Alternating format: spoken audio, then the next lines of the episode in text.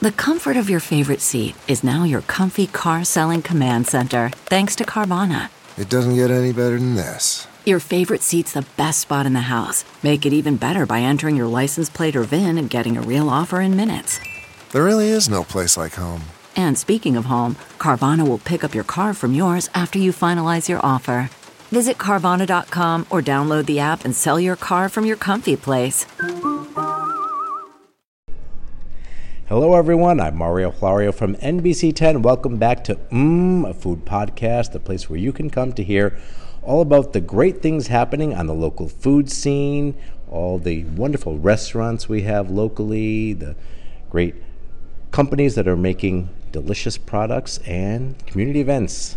All the things that make me go, mmm. Right now, I am at Res American Bistro in Providence, joined by chef and co owner Evan Mathew, as well as co owner Stephen White and co owner Ryan Whitecotton. Thank you, gentlemen, for joining me. Thank you for coming. So, uh, Evan, I'm going to start with you. Uh, first of all, let's talk about your just celebrated your first anniversary of being open uh, this month in March. Uh, tell us how that was. Yeah, it, honestly, it was phenomenal. We did a one year anniversary. Our, our anniversary was actually March 3rd. Um, so uh, last week we had a great number of our regulars and our biggest supporters come and join us for just an event sh- serving some of our uh, main staples, things that we love serve at Res. Um, you know, we did a raw bar, we had a pasta station, lots of fun things. It was uh, it was wonderful, and the turnout was unbelievable. You know, we really felt the support. So you opened the restaurant, obviously 2021 March, kind of in the middle of the pandemic. what made you decide to do that? Yeah, honestly, the this all happened with the uh, with all of us sitting down for dinner at my house, and it just kind of snowballed. Uh, you know, COVID changed everyone's lives. Uh, some for the better, some otherwise, and it was just um, I don't know. It just kind of happened. It literally happened over us making fresh pasta, uh, which is. Uh, it was just an organic, almost like a pipe dream, and uh, day by day, it just became a reality, and just happened. Yeah. So your background is in culinary. You you're cooking and food. Yeah, I've spent the majority of my career in food service, definitely hospitality industry. Um, uh, the majority of that time was spent at the Capital Grille, which I know is a you know a main staple in Rhode Island, especially in Providence. Um, so that's where I really learned to love the Providence food scene and to get to know a lot of the people that uh, support uh, the restaurant industry. So was it always your dream to open your own restaurant? Actually, no, far from it. uh, it really never was. I always said that I would never do this, and the, I never would have thought I would be able to do it with my best friends, Stephen and Ryan. Like we never, I, until that conversation, I don't think we ever talked about that.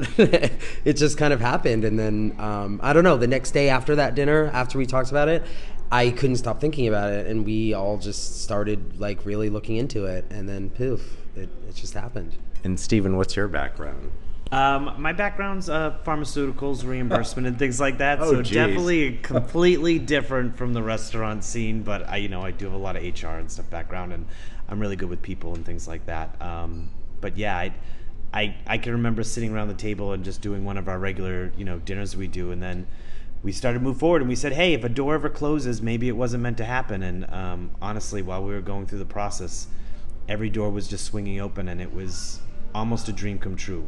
We, it, it was like one of those things where we'll never have this moment in our lives again to have the space that we have and the dream that we have. Um, so why don't start now? Yeah.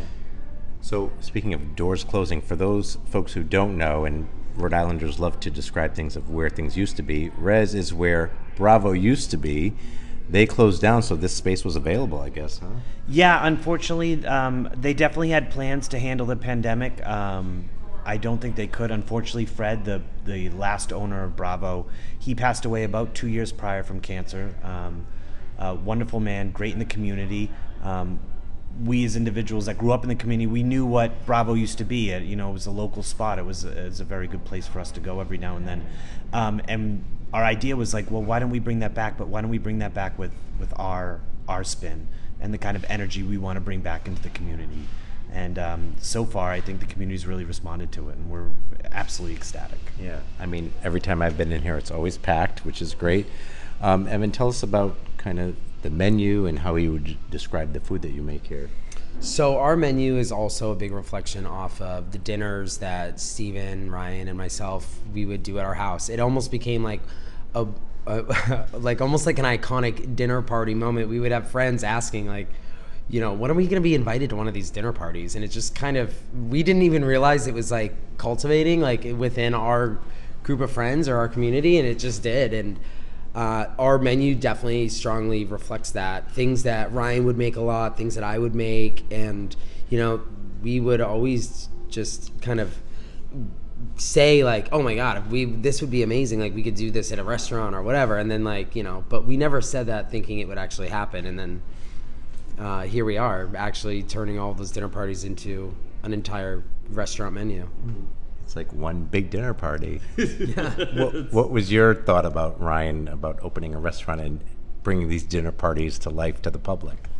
Well, uh, I didn't actually know if it would um, how how it would uh, transpire, but um, just to going back to background, my, I basically came to uh, uh Rhode Island um, not knowing a soul and I got a job at uh, Parkside, and I spent about almost five years there. And then I went to uh, BMW and was there almost about almost five years. Um, and then we found uh, we knew of Bravo. I saw that it was no longer doing business and it wasn't doing takeout the way other uh, restaurants were. So I kind of looked in looked into it and noticed that it was for sale and um, one thing led to another where um, we started i said you know did you notice that bravo's for sale and what we could do with it and all, all the all the, and what turn and basically we got really drunk as you do during and it wasn't COVID. it wasn't Yeah, it wasn't until did. the next did, right? it wasn't until the next morning you know mid, you know mid hangover we're all at work and we're texting each other and we're like Oh, I think it was Evan who said, "I'm still think. I spent all night and this morning still thinking about what we were talking about." And um, so, long story short, we uh, st- started to do some research, and we found out uh, the, the landlord and started talking to him, and actually invited him over, Kenneth Delgarian, for a dinner party, and um, basically invited him into the same dinner party that we always pretty much throw for our friends, and um, we connected and basically we got into a situation where it was a deal we couldn't refuse. So we didn't really in- ever intend to open a restaurant, but it just all kind of happened to us. And um, the interesting thing is, uh, going from a restaurant to a car dealership, this building is actually built in 1912, and it was actually a, a Packard motor car dealership. So I went from a car deal from, from a restaurant to a car dealership to owning a restaurant and a car dealership. So there you go. Wow. I love that. I love the history of that. It comes like full circle, I guess. But um, was there any apprehension of opening during a pandemic? I mean, I think we were nervous, but I think we were also so excited that like we we saw the silver lining. I will say now that we've lived it and we've gone through it, the pandemic I think was honestly a blessing in disguise. We might not have known that then, but when we opened in March, we still had a lot of social distancing rules that we had to follow. Uh, you know, no seating at the bar, or we had to put up partitions. We had to do this. We had a capacity limit. Um, you know, massive. uh, You know, critical things on sanitation, making sure that we are, you know, doing our part to uh, keep the spread of COVID down. And opening, I think opening weekend, I think we did close to maybe like hundred guests, and it was um, uh, just a mess. it was so bad, but you know, we got through it, and we it was just you know and we did that many covers because we we couldn't we couldn't accept more. We had to keep tables six feet apart. We couldn't see people at the bar. So now we look back like we can you know we do 100 covers like with our eyes closed. We don't even realize that it, it's it, like that's like a kind of a late night or a light night. And we uh we were able to train like the staff was comfortable with the building. By the time all the capacity things and all the restrictions lifted we were ready to go. The staff was ready. They fully understood the building where to put things how to how to how to maneuver. And i mean honestly that was it was it was a, it was good for all of us to go through that. It really was. Yeah. Um, for folks who haven't been here, describe kind of the space. You've got two levels, which is great, huh? Yeah, so uh, Res does have two floors, uh, right on the corner of Empire and Washington. We're directly across the street from Trinity uh, Repertory Company, uh, which is a great asset to have, having a theater across the street. Uh, uh, you know, the first floor does have a nice full bar with a with a lovely dining room, lots of floor to ceiling windows, plenty of high cocktail tables surrounding the bar area. And then upstairs, we actually call it the Marcello Room, uh, which also is floor to ceiling windows with beautiful murals of old playbills on the ceiling. And, you know, it overlooks kind of like the historic downtown area. You get to see Trinity lit up at nighttime. We have these wonderful, we call them date night tables that kind of face the windows in a little love seat that two guests can sit at and enjoy dinner, which people really love. Um, and it's a great space. I mean, it's you know you, you, kind of like we have like kind of like a little niche for whatever kind of dining experience you're looking for whether you want that rowdy loud bar crowd or if you want like kind of an intimate dinner for two uh, we can kind of we can kind of do it all at once. Yeah you guys also like this room up here where we're sitting we're sitting in the uh, upper level right now. Can you do like a private party or a function? Absolutely. I mean we've done weddings we've done bridal showers rehearsals baby showers um, birthdays retirements, graduations, ev- everything like that. And I think the uniqueness of the space allows us to accommodate someone that really wants to be privatized with their family and friends and have it to themselves, or if they're just like, hey, we just have a really large party, maybe we want to do something semi-private, but we want to have a bar area because it does has its own fully equipped bar, its own music system if you want to play something else. Um, you know, we've had DJs, we've had, you know, all sorts of decorators up here. It's just a space that has so many options for the individuals looking for so many different things that I think it really, you know, it really sings with them and they see the space and they go, yes, I want this skyline. I, I want these windows. I want this ambiance. I want this bar. My, you know, everyone's to love it. So, um, and you know evan and, and ryan and i have uh, curated like wonderful types of menus and things that you can do up here with your guests that just kind of like you know pander to every type of situation. So i mean it's like it's phenomenal. And uh, you can see that right on our website and respv.com in our event section. And it's uh, you know give us a call. You'll love it i guarantee. Yeah do you feel like the city has really come back to life since everything? We've watched the you know the i mean like we're floor to ceiling windows on both floors. Yeah. so you can't help but to watch what happens downtown. And there's always something crazy. You know we always laugh that if trinity's not going on there's some type of you know something going on where there's always a dinner and a show and it's a laughable event. But we've had seen traffic increase um, you know people's response to us you know it's not just oh that's where bravo used to be they're like oh this is res you have to come here you have to try this it's you know it's a new experience um, and it's what type of experience again that we've kind of grown up and we've we kind of love so bringing that back and watching the community come around us has been just a, an absolute pleasure. Yeah, definitely the windows are just like such an asset to this space. I it's mean, great. they're each eight feet long and six feet tall, so I mean, you can't miss you can't miss it. They're just gorgeous. Yeah. And in terms of uh, obviously staff, how's it been going? In terms, of, I know there's been a lot of a lot of in the industry in terms of keeping staff and hiring people, but you guys have a good yeah, staff um, here. You know, staffing, especially in food service, I think has always been a struggle. I mean, I've like I like I've said, I've I've always been in food service. That has always been kind of a difficult uh, part of our job. Um, COVID definitely did not make that any easier. Uh, if anything, it made it a lot worse. Uh, I think we're super fortunate to have curated a phenomenal staff. Uh, there are definitely moments that we feel as though we need more or we need this, we need that, but um, the staff we have do a phenomenal job. Um, we are definitely proud to say that we have you know the same kitchen staff since day one.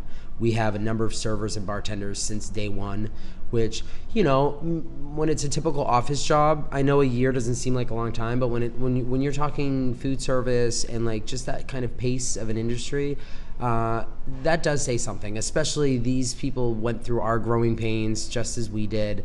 You know, we learn and kind of evolve every day, and they kind of have to go through that with us. So you know, there there are moments that we say one thing and then 24 hours later we completely change it and you know it's just we, we just don't know we kind of just learn day by day shift by shift and um, i think they're our biggest asset um, and we're definitely fortunate to have who we have. But yeah, hiring people management in general has always been a struggle. Yeah, it's always a challenge, I'm sure, and interesting.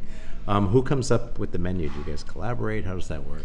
Yeah, it's definitely a collaboration. We all have our say. Um, I think I play a big role in that. Ryan definitely brings a lot to the table. Um, Stephen um, has his wishes, but it's a, it's it's a good middle ground for all of us. Stephen definitely meet. takes credit for the chicken nuggets on the burger. Yes, homemade chicken nuggets. that was another one of those fun moments where we're coming up with our burger and Stephen says, God, I wish this was like almost like Wendy's where it's like a you pick four and it came with nuggets.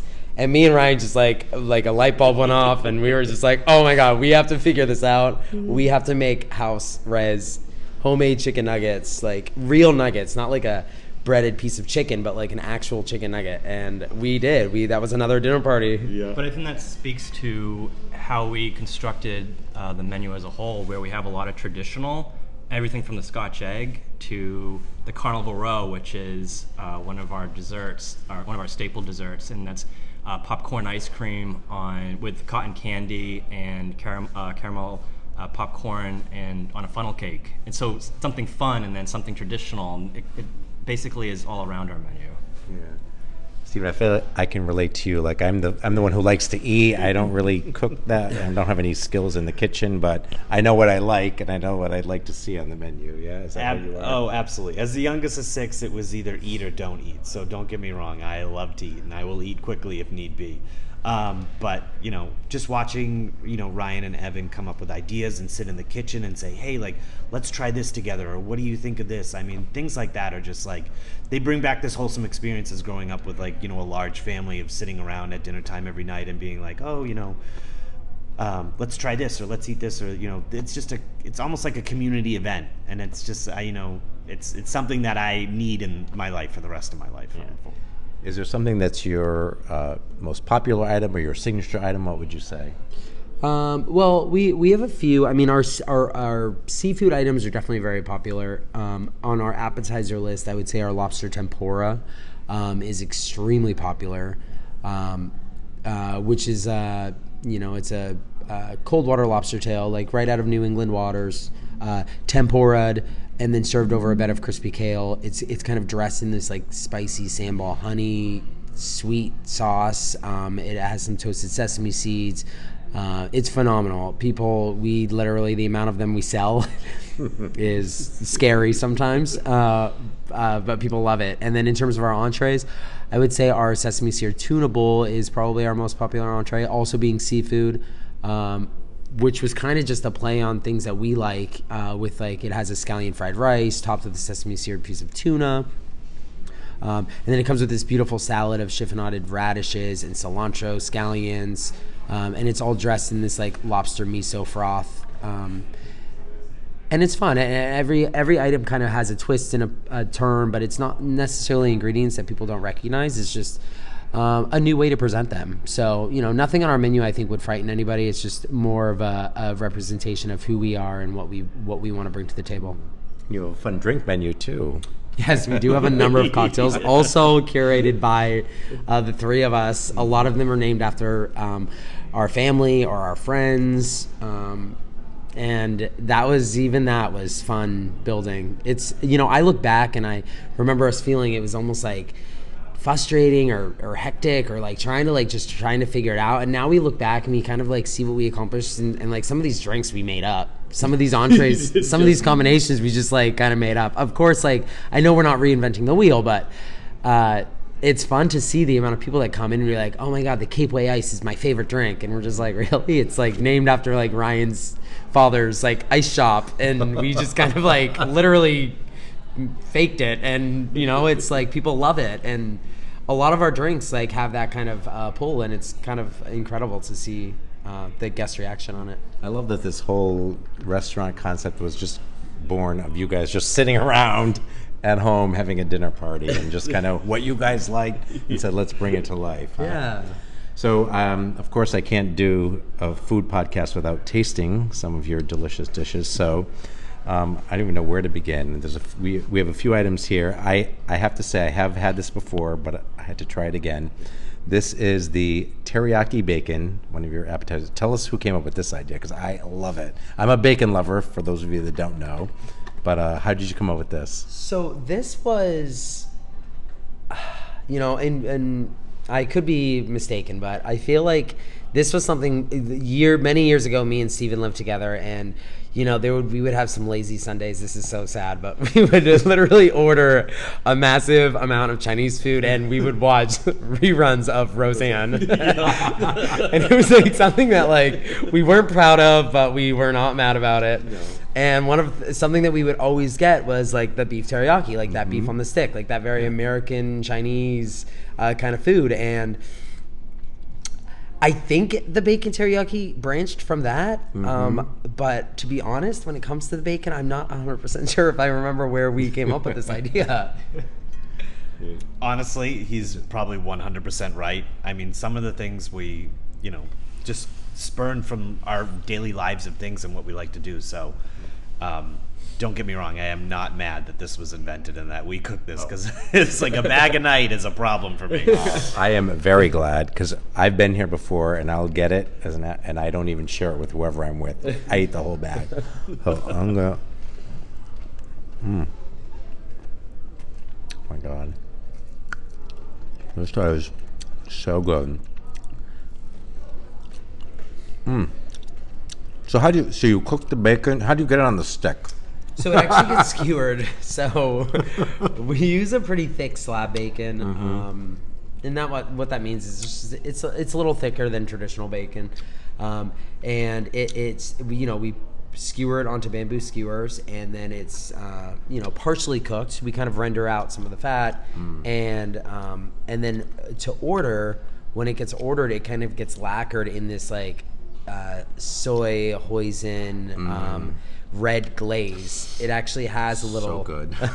it actually has a little like red food coloring Yes. so we can make sure that like it has that kind of like that pork spare rib or that beef teriyaki kind of look that you would get at a chinese restaurant mm-hmm. um, And it comes in a great little Chinese yeah food bag. chinese to go bag so it has it comes in this little foil bag again i think that was just kind of something that we kind of figured out and decided to do Oh my gosh. um, I think I wonder if any Chinese restaurants are gonna like steal your idea because that is delicious. well i think we kind of stole it from them Absolutely. I guess so. Um, so tell me about this. This this is the lobster tempura. Yeah, so the lobster tempura actually is something that uh, we kind of created.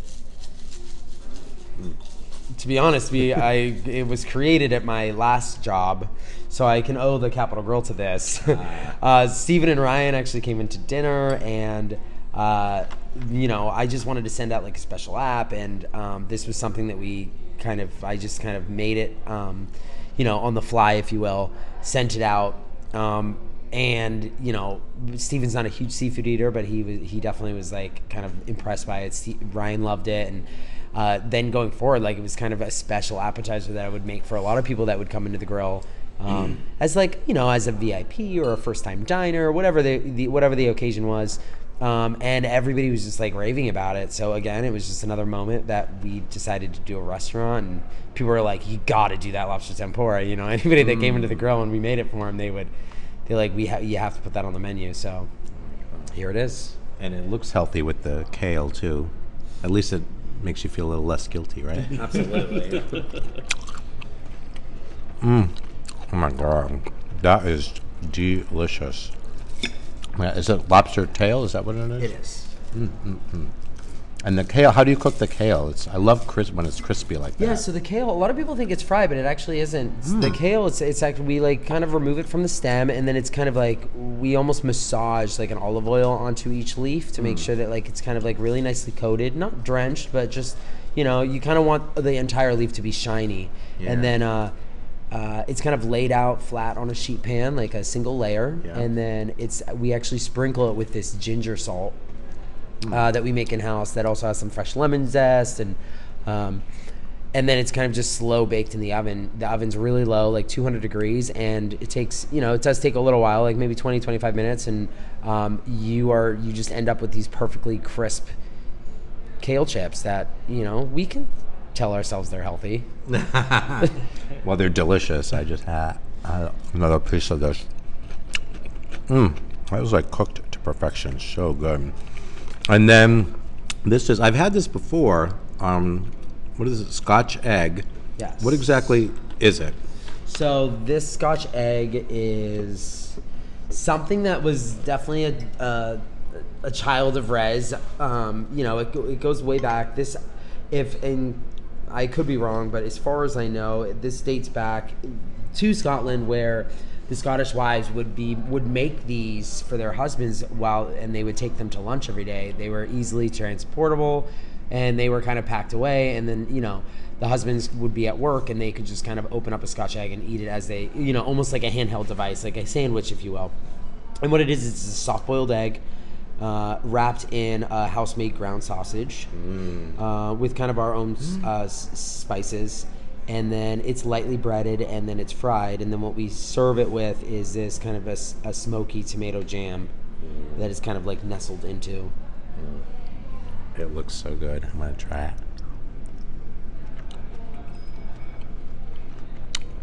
Mmm. God, that is really good. That jam is like, what is that? It's so good.